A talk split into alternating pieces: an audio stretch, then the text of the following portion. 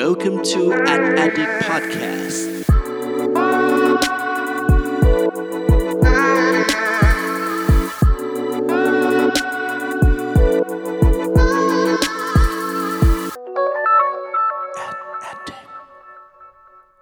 สวัสดีครับ ขอต้อนรับเข้าสู่ Addict Podcast ตอนที่ 30 กับผม เพิร์ดพงศ์ปฏิภาสุขยืดครับ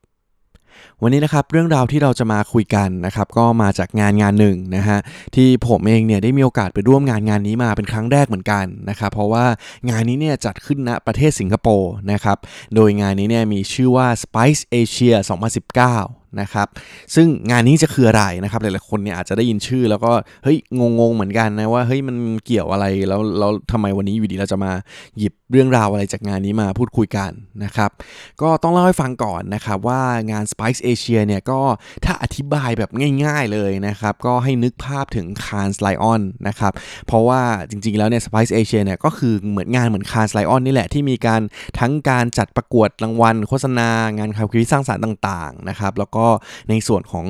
การจัดเป็นเหมือนเซสชันเป็นเทศกาลที่มีเวทีต่างๆ แล้วก็มีวิทยากรชื่อดังจากทั่วทุกมุมโลกเนี่ยมาให้ความรู้แลกเปลี่ยนเรื่องราวที่น่าสนใจกันนะครับแต่ว่าความแตกต่างจาก Spice Asia แล้วก็ Cannes Lion เนี่ยแน่นอนว่าดูจากชื่อนะครับก็ชัดเจนอยู่แล้ว เพราะว่า Spice Asia เนี่ยจะเป็นการประกวด โฆษณาอะไรต่างๆ ผลงานหรือว่ารวบรวมเรื่องราวที่น่าสนใจเนี่ยเฉพาะในหมู่ของเอเชียเท่านั้นนะครับดังนั้นเนี่ยหลาย ๆ คนที่เป็นเอเจนซี่นะครับหลายๆ คนที่เขาเป็นสายท่านครีเอทีฟที่ต้องมีการส่งงานรางวัลการประกวดอะไรเงี้ยตลอดเวลาเนี่ยก็จะเห็นความแตกต่างเหมือนกันนะครับว่ารางวัลที่ได้รางวัลจาก Cannes Lion เนี่ยกับ Spice Asia เนี่ยก็จะค่อนข้างมีมุมมองการตัดสินที่แตกต่างกันเช่นกัน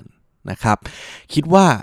ผมเล่ามาประมาณนี้ก็คงน่าจะได้เห็นภาพแล้วเนาะว่า Spice Asia เนี่ยเป็นยังไงนะครับ โดยในปีนี้นะครับเขาก็มีการจัดงานเนี่ยสวันนะครับ ก็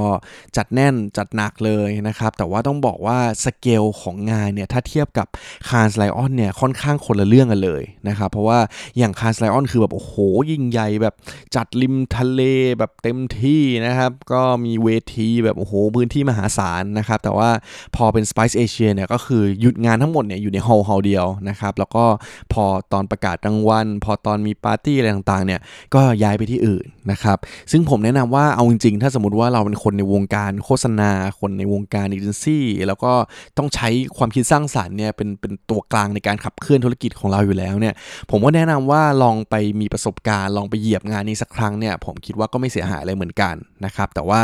งานงานนี้เนี่ยก็คือ อาจจะไม่ได้ยิ่งใหญ่อย่างที่คุณคิดนะครับ ก็ต้องเตือนไว้ก่อนนะฮะ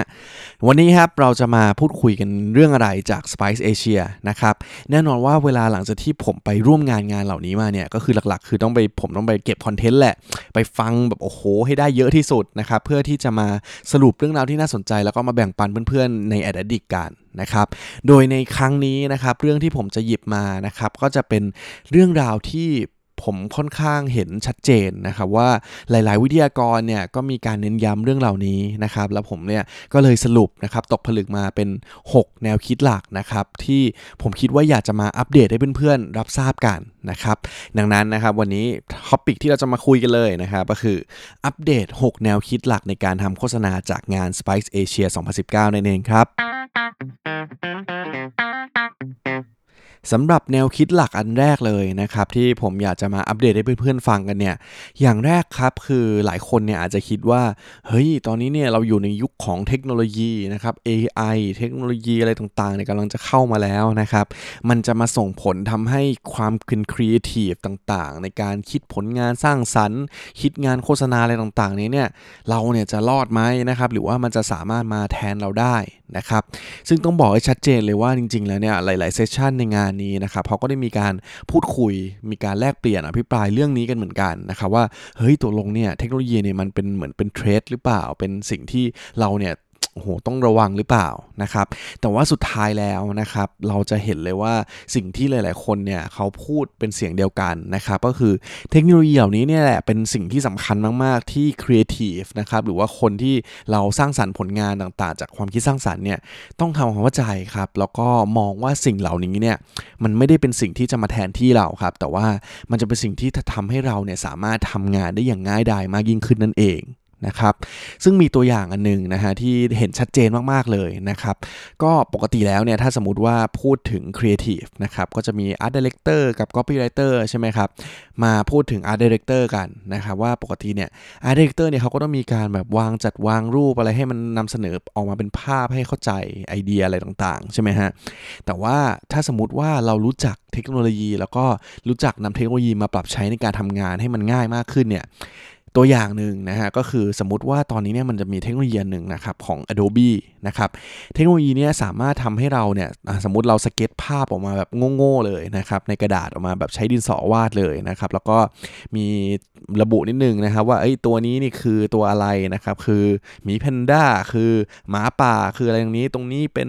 ท้องฟ้าหรือต่างๆนะครับแล้วพอเราเอาภาพนี้เนี่ยเข้าไปในโปรแกรมของ Adobe อันนี้นะครับมันจะสามารถทำให้เราแบบโอ้โหทำงานที่ง่ายายขึ้นอย่างมากฮะเพราะว่าเขาจะใช้ AI ในการเรียนรู้นะครับแล้วก็เหมือนหาภาพต่างๆ ที่มันสามารถเหมาะสมกับสิ่งที่เราแบบแค่วาดไกด์ขึ้นมาอย่างเงี้ย ออกมาได้เหมือนกันนะครับ แล้วก็หน้าที่ของ Art Director ก็อาจจะไม่ต้องเหนื่อยเหมือนปกติที่เราโอ้โห ต้องหาภาพมาทำ reference เลยหรือว่าวาดขึ้นมาใหม่ตั้งแต่แรกนะครับ แต่ว่าก็ใช้เทคโนโลยีเหล่านี้นี่แหละ ในการช่วยให้งานเราเนี่ยมีประสิทธิภาพแล้วก็เร็วมากยิ่งขึ้นด้วยนะครับ อันนี้ก็คือประเด็นแรกนะครับที่คิดว่าอยากจะให้ความสำคัญนะครับ ก็คือไม่ต้องกลัวนะครับเทคโนโลยีเนี่ยจะไม่ได้มาแทนที่คุณหรอกนะครับ แต่ว่าคุณเนี่ยต้องรู้จักเทคโนโลยี แล้วก็นำมาปรับใช้ให้งานของคุณเนี่ยมีประสิทธิภาพ แล้วก็สามารถทำให้คุณเนี่ยทำงานได้ง่ายมากยิ่งขึ้นนั่นเองครับสำหรับประเด็นที่2นะครับก็ต่อเนื่องมาจากประเด็นแรกเลยนะครับยังอยู่กันในเรื่องของเทคโนโลยีกันอยู่ นะครับ พอประเด็นแรกที่ผมบอกไปเนาะว่าเฮ้ยหน้าที่เราสำคัญเนี่ยต้องทำความเข้าใจเทคโนโลยีต่างๆนะครับ ดังนั้นเนี่ยมันจะเกิดสิ่งที่หลาย ๆ คนเนี่ยเข้าใจผิดแล้วก็มักจะทำกันนะครับ ก็คือเฮ้ยเวลาฉันคิดงานเนี่ยฉันก็มักจะแบบเอ้ยเอาเจ๋งเอาความใหม่เอาเทคโนโลยีที่แบบล้ำๆเนี่ยมาใช้ให้ได้นะครับ โดยที่ลืมไปว่าสุดท้ายแล้วเนี่ยสิ่งที่สำคัญที่สุดนะครับในการคิดงานคิดไอเดียอะไรต่างๆเนี่ยต้อง อยู่ที่ตัวคนนะครับหรือว่าผู้บริโภคหรือว่าคอน sumer ของเรานั่นเองนะครับไม่ใช่เทคโนโลยีนะครับแต่ว่าต้องเลือกดูฮะว่า ถ้าสมมติว่าเราเข้าใจผู้บริโภคแล้วรู้อินไซต์เขาแล้วรู้พฤติกรรมแล้วรู้เข้าใจว่าเฮ้ยถ้าสมมติว่าเราจะสร้างประสบการณ์อะไรต่างๆเนี่ยแล้วมันจะเกิดอะไรขึ้นยังไงนะครับ แต่ว่าเราต้องเอาเทคโนโลยีนี่แหละนะครับมาเป็นตัวช่วยให้ประสบการณ์ หรือว่าให้ไอเดียที่เราจะสร้างสรรค์ไปยังกลุ่มเป้าหมายเหล่านี้เนี่ยทำไงให้เทคโนโลยีเหล่านี้มาทำให้เฮ้ยไอเดียของเรามันดูน่าสนใจมากขึ้น มันดูแตกต่างมากยิ่งขึ้นนะครับ ก็ถ้าสรุปง่ายๆนะครับสำหรับประเด็นที่ 2 นี้ก็คือ เราเนี่ยต้องให้ความสำคัญกับคนก่อนเสมอนะครับ ไม่ใช่เทคโนโลยีนั่นเองครับและสำหรับประเด็นที่3นะครับเป็นประเด็นที่ค่อนข้างสำคัญมาก ๆ เหมือนกัน แล้วก็เป็นเรื่องที่ปัจจุบันนี้นะครับแบรนด์หลาย ๆ แบรนด์เนี่ยควรต้องทำอย่างยิ่งนะฮะซึ่งก็คือเรื่องของการทำ branding นั่นเอง นะครับ จริงๆแล้วเนี่ยถ้าพูดถึง branding เนี่ยก็ไม่ใช่เรื่องใหม่อะไรที่โอ้โหเราคงแบบได้ยินกันมานานแล้วแหละเนาะว่าแบรนด์ต่างๆเนี่ยก็ควรทำ branding เนาะเพราะว่าคนเราเนี่ยหลายๆคนเนี่ยถ้าสมมติว่าเขาอยากจะซื้ออะไรต่างๆ สุดท้ายแล้วเนี่ยเขาก็ตัดสินใจจากความอารมณ์ของเขาอยู่ดีนะครับว่าถ้าสุดท้ายแล้วเนี่ยเราทำให้เขาเนี่ยเป็นเหมือนสาวก มีความเชื่อเดียวกับแบรนด์ของเราเนี่ยก็จะทำให้คนเนี่ยมีโอกาสมีความรักกับแบรนด์เราเนี่ยมากยิ่งขึ้นได้ด้วยนะครับแต่ว่าทำไมอยู่ดีๆตอนนี้เนี่ยถึงกลับมาเป็น topic ที่ค่อนข้างน่าสนใจ แล้วก็เป็นเรื่องที่หลายคนเนี่ยเน้นย้ำเหมือนกันนะครับเพราะว่าปัจจุบันนี้นะครับเราอยู่ในยุคของโซเชียลมีเดียเนาะมันเป็นยุคที่แบบโอ้โหมันมีอะไรเยอะแยะมากมายไปหมดนะครับมันเลยทำให้แบรนด์แบรนด์หนึ่งเนี่ยตอนนี้เนี่ยการจะหาพื้นที่ที่ทำให้ตัวเองเนี่ยมีตัวตนขึ้นมาเนี่ยก็ค่อนข้างยากเหมือนกันนะครับดังนั้นเนี่ยพอเกิดปัญหาแบบนี้ขึ้นมาแล้วนะครับ สิ่งที่เราพยายามจะแก้ปัญหากันนะครับ ก็คือเฮ้ยการจัดเต็มเลยครับ ไม่ว่าจะเป็นแคมเปญอะไรต่างๆนะครับที่จะออกมาอยู่เรื่อยๆนะครับหรือไม่ก็ทำคอนเทนต์ทำโฆษณาทำอะไรต่างๆออกมานะครับ จนทำให้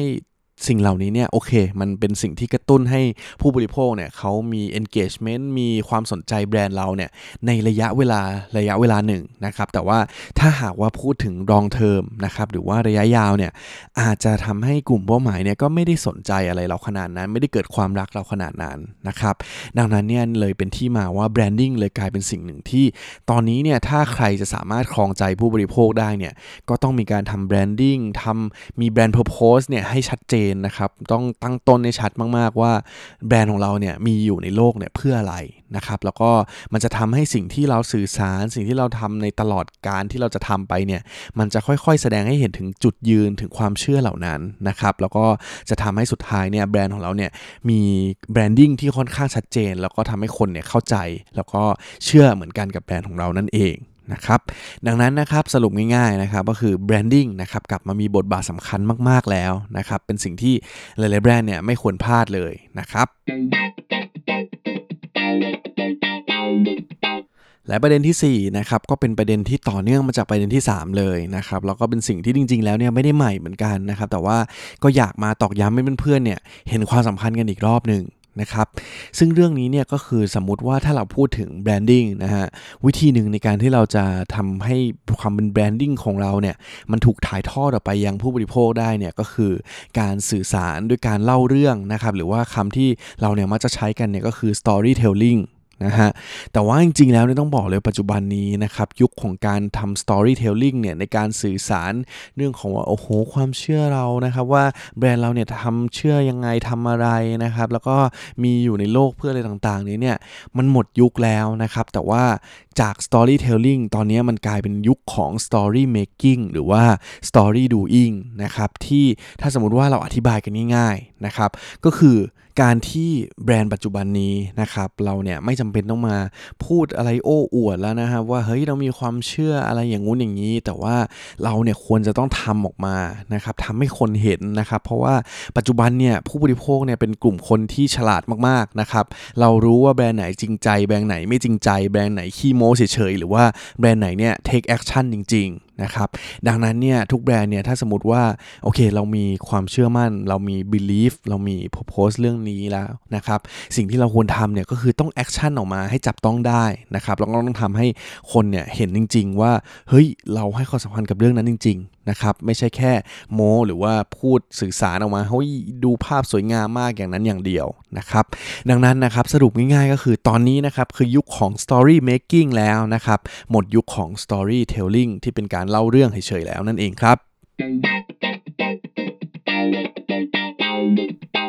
และประเด็นที่5นะครับอันนี้เป็นประเด็นที่ผมเนี่ยค่อนข้างให้ความสนใจแล้วก็รู้สึกว่าเออเป็นประเด็นที่หลายคนเนี่ยน่าจะหลงลืมไปเหมือนกันนะครับซึ่งปัจจุบันนี้นะครับเวลาเรามักจะคิดงานโฆษณา หรือว่าแคมเปญการสื่อสารอะไรต่างๆเนี่ยมันจะมีคำคำหนึ่งนะที่เราจะชอบพูดกันบ่อยๆนะครับก็คือเฮ้ยเราจะทำการสื่อสารเนี่ยแบบ สื่อครบ 360 องศาเลยนะฮะ แต่ว่าสิ่งที่ผมอยากจะบอกนะครับ แล้วก็เป็นสิ่งที่หลาย ๆ วิทยากรหลาย ๆ ท่านในงาน Spice Asia เนี่ย พูดเป็นเสียงเดียวกันเหมือนกันนะครับ ก็คือเราเนี่ยควรจะต้องเลิกคิดงานแบบ 360 องศาได้แล้วนะครับ แต่ว่าเปลี่ยนมาเป็น 365 วันแทน นะครับ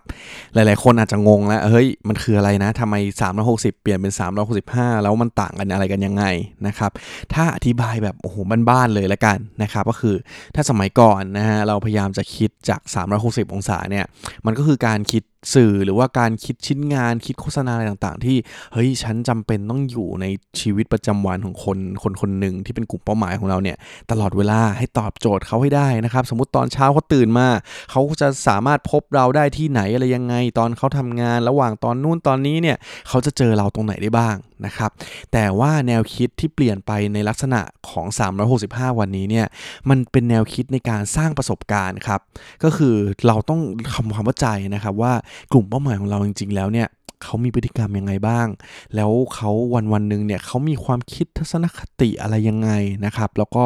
เราต้องมาออกแบบนะครับว่าเฮ้ยถ้าสมมุติว่าจะทำให้แบรนด์ของเราเนี่ยเข้าไปอยู่ในใจของเขาเนี่ยในการสื่อสารที่ให้เกิดประสิทธิภาพเนี่ยแล้วเราจะสร้างประสบการณ์ให้เขาเนี่ยสามารถอยู่ร่วมกับแบรนด์เราเนี่ยในตลอด365วันของเขาเนี่ยได้ยังไงนะครับเพราะว่ามันจะเป็นสิ่งที่ทำให้แบรนด์เราเนี่ยเป็น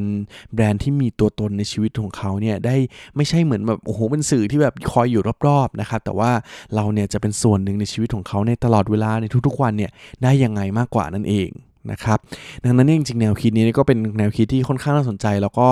ผมก็รู้สึกว่างานหลายๆงานเนาะที่เราสังเกตได้ว่าเขาเนี่ยได้รางวัลจากเวทีการประกวดใหญ่ๆเนี่ยเขาก็น่าจะมีวิธีการคิดในลักษณะนี้เช่นเดียวกันนะครับคือไม่ใช่ทำสื่อที่แบบว่าฉันต้องทำตอบโจทย์ ให้ครบรอบด้านของผู้บริโภคแล้วแต่ว่าเน้นในเรื่องของการสร้างประสบการณ์ การทำยังไงให้แบรนด์เนี่ยเข้าไปอยู่ในชีวิตของคนได้มากกว่านั้นนั่นเองนะครับดังนั้นนะครับถ้าสรุปก็คือเลิกคิดแบบ 360 องศาได้แล้วนะครับแล้วก็เปลี่ยนมาคิดในการสร้างประสบการณ์แบบ 365 วันแทนดีกว่าครับและประเด็นสุดท้ายนะครับ ซึ่งเป็นเรื่องที่หลาย ๆ คนเนี่ยน่าจะมองข้ามไปเหมือนกัน นะครับ ก็คือเวลาที่เราพูดถึงงานความคิดสร้างสรรค์งานครีเอทีฟอะไรต่างๆนะครับ เราเนี่ยมักจะไปยึดติดอยู่กับเรื่องของไอเดีย ยึดติดของในเรื่องของเทคโนโลยีอะไรต่างๆ นี้นะครับ จนทำให้ลืมไปนะครับ ว่าจริงๆเนี่ยคนที่มีความสำคัญมากๆนะครับ เป็นส่วนหนึ่งที่ถ้าไม่มีเขานะครับ แล้วก็เราก็จะคงไม่ได้ผลงานอะไรต่างๆ ไม่ได้แม้แต่ไอเดียอะไรต่างๆออกมาเลยนะครับซึ่งก็คือพนักงานของเรานั่นเองนะครับที่เอเจนซี่หรือว่าบริษัททางความคิดสร้างสรรค์อะไรต่างๆเนี่ยควรให้ความสำคัญมากๆนะครับแล้วก็พัฒนาพนักงานที่มีอยู่เนี่ยให้มี mindset ที่เหมาะสมกับโลกยุคใหม่นะครับแล้วก็สามารถคิดสร้างสรรค์ หรือว่าผลิตผลงานอะไรต่างๆเนี่ยให้ออกมาตอบโจทย์ลูกค้าแล้วก็เข้าใจกลุ่มเป้าหมายจริง ๆ ได้ด้วย นะครับ เพราะว่าหลาย ๆ คนนะฮะก็คือพอมองข้ามนี้ไปแล้วนะครับ แล้วก็มักจะโอเค ก็คนที่ทำงานอยู่กับเรา เราก็คิดว่าเขาทำงานได้แล้วนะครับ เราก็ปล่อยให้เขาทำงานไปเรื่อย ๆ เลย จนลืมไปว่าจริง ๆ แล้วเนี่ยตอนนี้เนี่ยโลกมันเปลี่ยนแปลงไปแล้วอย่างมากนะครับ อย่างสมมติว่าถ้าย้อนไปประเด็นแรกที่ผมบอกเนาะว่าเทคโนโลยีเนี่ยตอนนี้มันก็มีเกิดขึ้นมาเยอะมากเรื่อย ๆ นะครับ ถ้าสมมติว่าพนักงานของเราเนี่ยเขาไม่รู้จักเทคโนโลยีเหล่านั้นเนี่ยแน่นอนว่ามันก็จะอาจจะส่งผลในการคิดไอเดียอะไรต่างๆทำให้เขาเนี่ยไม่เข้าใจแมคานิก ไม่เข้าใจฟีเจอร์ ไม่เข้าใจเทคนิคอะไรต่างๆ ที่บางทีเนี่ยมันอาจจะทำให้ไอเดียของเราเนี่ยมันมีความน่าสนใจมากยิ่งขึ้นได้ด้วยนะครับดังนั้นนะครับฝากไว้ประเด็นสุดท้ายนะครับคือให้ความสำคัญกับพนักงานให้เยอะๆนะครับเพราะว่าพนักงานนี่แหละคือจุดเริ่มต้นสำคัญในการได้งานที่ดี ได้งานความคิดสร้างสรรค์ที่เฉียบขาดออกมานั่นเองครับ และนี่ก็คือ 6 แนวคิดหลักนะครับในการทำโฆษณาจากงาน Spice Asia 2019 นะครับที่ผมเนี่ยก็ฟังเท่าที่ฟังมาทั้งหมดเนี่ยแล้วก็รวบรวมมาเป็นประเด็นสำคัญให้เพื่อนๆเนี่ยได้ประโยชน์กันไปนะครับก็เดี๋ยวสรุปให้ฟังสั้นๆนะครับว่า 6 แนวคิดหลักนี้เนี่ยมีเรื่องอะไรกันบ้างนะครับ อย่างแรกนะครับก็คือเทคโนโลยีเนี่ยก็คือสิ่งที่จะช่วยให้เราเนี่ยทำงานได้ง่ายมากยิ่งขึ้นนะครับไม่ใช่สิ่งที่จะมาแทนที่คนที่คิดงานสร้างสรรค์อย่างเรานั่นเองนะครับส่วนอย่างที่2นะครับก็คือเราเนี่ยจำเป็นต้องให้ความสำคัญกับคนนะครับหรือว่าผู้บริโภคเนี่ยก่อนเสมอนะครับไม่ใช่ไปให้ความสำคัญกับเรื่องของเทคโนโลยีก่อนนะครับ และเรื่องที่3นะครับก็คือตอนนี้เนี่ยแบรนดิ้งเนี่ยกลายเป็นสิ่งที่ค่อนข้างจำเป็นมาก ๆ อีกครั้งนะครับ แล้วก็สำคัญมาก ๆ ที่ทุกแบรนด์ตอนนี้เนี่ยควรจะ build branding เพื่อเป็นกลยุทธ์ในการสร้าง long term relationship นั่นเองนะครับและอย่างที่4นะครับก็คือในยุคนี้นะครับยุคของ story making เนี่ยก็คือเป็นสิ่งที่สำคัญมาก ๆ นะครับ หมดยุคของ storytelling แล้วนั่นเอง และประเด็นที่5นะครับก็คือตอนนี้เนี่ยถ้าเวลาเราจะคิดงานนะครับเลิกคิดแบบ 360 องศาได้แล้วนะครับแต่ว่าลองมาเปลี่ยนวิธีการคิดเนี่ยในการสร้างประสบการณ์แบบ 365 วันเนี่ยจะสามารถตอบโจทย์ผู้บริโภคได้มากกว่านั่นเองนะครับ และสุดท้ายนะครับก็คือพนักงานนะครับคือจุดเริ่มต้นที่หลายๆคนเนี่ยอาจจะมองข้ามไปนะครับแต่ว่าต้องบอกเลยว่าเขาเนี่ยคือคนที่สำคัญมากๆนะครับแล้วก็เป็นจุดเริ่มต้นที่ทำให้งานที่ดีออกมาเนี่ยจะเกิดขึ้นได้เนี่ยเราเนี่ยก็ต้องมีการพัฒนาพนักงานอยู่เสมอนั่นเองนะครับ และนี่ก็คือทั้งหมดของ a n a l y t i c Podcast ตอนที่ 30 ในวันนี้นะครับ ก็ต้องบอกเลยว่าจริง ๆ แล้วเนี่ย Spice Asia ก็เป็นอีกหนึ่งงานที่เรียกได้ว่าน่าสนใจนะครับ แล้วก็มีเรื่องราวที่อยากจะหยิบจับมาแบ่งปันเพื่อนๆเนี่ยอีกเยอะแยะมากมายทีเดียวนะครับ แล้วก็คิดว่าในอนาคตเนี่ยก็คงหยิบหลายๆเรื่องเนี่ยมาแบ่งปันเพื่อนๆกันอีกนะครับก็ฝากติดตามมันด้วยนะครับสำหรับ a d d i c t Podcast นะครับแล้วก็รายการอื่นๆด้วยนะครับในช่องเดียวกับเรานี่แหละนะครับก็คือช่อง The Addict Podcast นะครับกับอีก 2 รายการก็คือ Stat and Start นะครับที่ดำเนินรายการโดยคุณแท็บนะครับแล้วก็